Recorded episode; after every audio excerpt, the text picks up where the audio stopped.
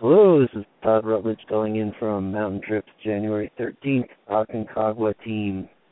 We are camped at Camp 1 about 16,500 feet after having a fairly adventurous morning.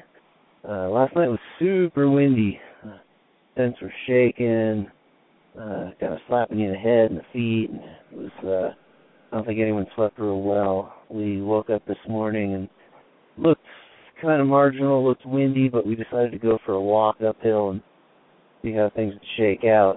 Well, as it turns out, the wind uh, kept getting stronger. Uh, we put a cache of gear in at the saddle or col between Aconcagua and Ameghino, a neighboring peak.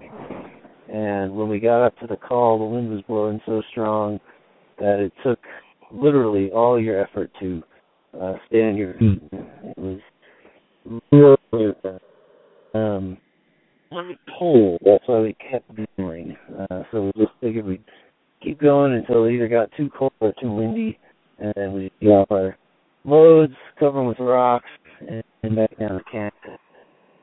Recoup. Uh.